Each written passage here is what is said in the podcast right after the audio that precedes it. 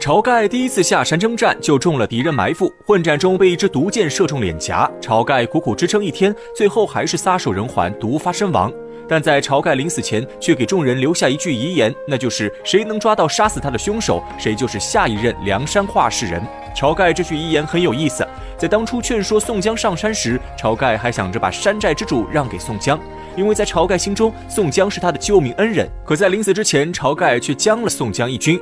他没有把山寨之主交给宋江，反而要把梁山泊托付给为自己报仇之人。这个变故出人意料，但细细一想，却又在情理之中。晁盖与宋江，一个是梁山带头大哥，一个是梁山二把手。理论上来说，晁盖一死，就该轮到宋江接管梁山。可实际上，晁盖和宋江的关系早已破裂。他们二人最主要的分歧在于政治观念不同。晁盖为人重情重义，想法也十分简单。他想做的就是召集一些志同道合的好汉，占山为王，大碗喝酒，大块吃肉，论秤分金银，人生在世，快意恩仇，尽情享受。他本以为宋江和自己是同一路人，但在宋江上山之后，晁盖发现宋江的心思有些不对。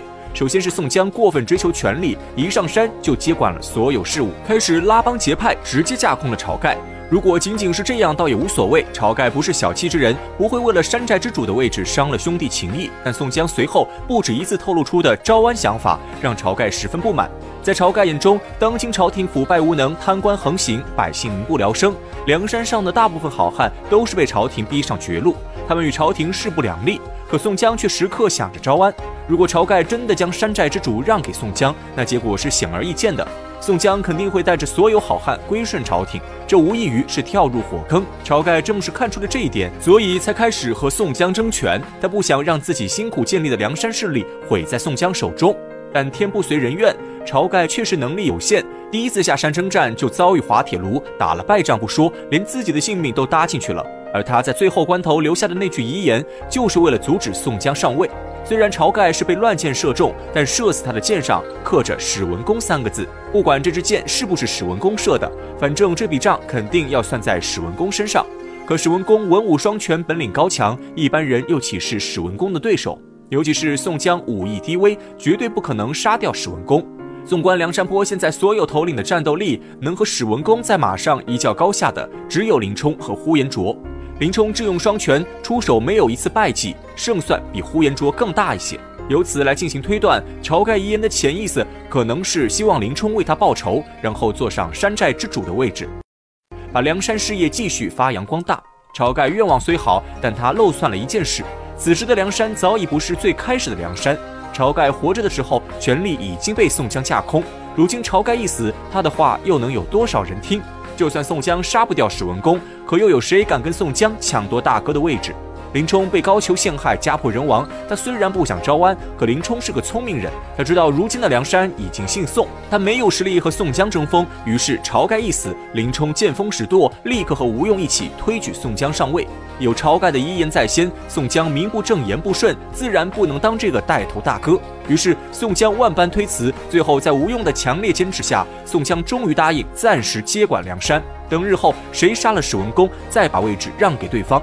众位头领皆无异议，至此，宋江终于成为梁山话事人。虽然名义上是暂管，但在众人心中，宋江就是名副其实的大哥。宋江当上代理大哥后，做的第一件事就是重新整顿山寨。他把聚义厅改名为忠义堂，将梁山地盘分成六寨。这一切的举动都在暗示着梁山要迎来一个新的发展方向。聚义变成忠义，所谓的忠自然是效忠朝廷。宋江心意昭然若揭，但宋大哥很快又想到了一个严重问题：他想招安是真的，但一个巴掌拍不响，朝廷却不一定会收他们。因为现在的梁山鱼龙混杂，大部分都是一些穷凶极恶之辈，比如卖人肉包子的孙二娘，亦或是杀人狂魔李逵，还有一些偷鸡摸狗的小混混，比如白胜、段景柱之流。这些人在朝廷的眼中，那就是刁民强盗，妥妥的黑恶势力。朝廷只会派兵剿灭他们，又怎么可能会接受他们的招安？宋江思虑半天，觉得现如今梁山集团要想成功漂白上市，必须分两步走。第一是要尽快调整业务方向，打造良好口碑，扭转人们对梁山泊的黑道印象。这对宋江来说不是什么难事。他把聚义厅改名忠义堂，就是先树立起忠义的名声，然后又做了一面替天行道的大旗，这就让梁山泊的形象瞬间高大许多。宋江想表达的意思是自己这些人不是没有原则的杀人强盗，而是满怀忠君报国之心的热血好汉。至于第二件事，就是要给梁山泊找一个形象代言人。这个人非常重要，他必须有地位、有身份、有口碑，形象正面没有污点，黑白两道通吃。最关键的是知名度要高。如果有这样的正面人物加入梁山，对梁山的形象转变会起到重要作用。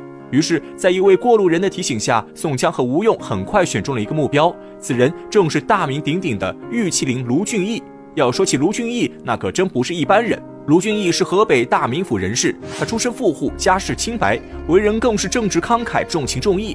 而且卢俊义师从周同，棍棒功夫天下无敌，被江湖人称河北三绝。在辽国进犯大宋时，卢俊义曾是童贯帐下急先锋，仗着一身好本领，卢俊义所向披靡，大杀四方，打得辽兵望风而逃。但童贯是个大奸臣，他嫉妒卢俊义战功卓著，于是上奏给宋徽宗，污蔑卢俊义擅自领兵出战，贻误战机。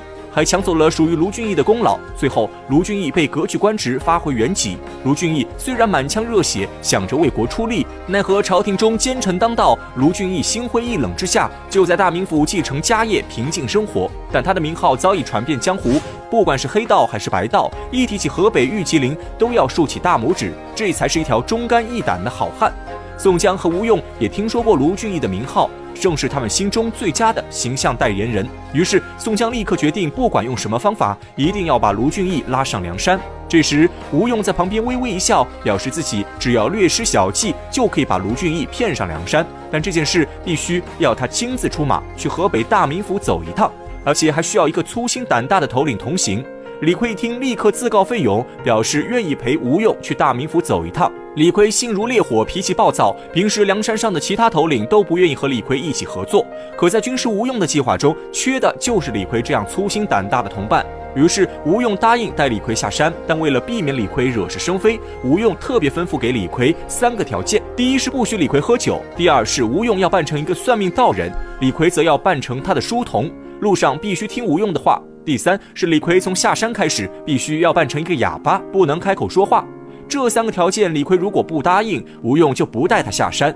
李逵权衡半天，最终还是答应吴用。二人收拾好行囊，告别宋江，前往大名府。至于吴用究竟要如何赚取卢俊义，这个我们下回再说。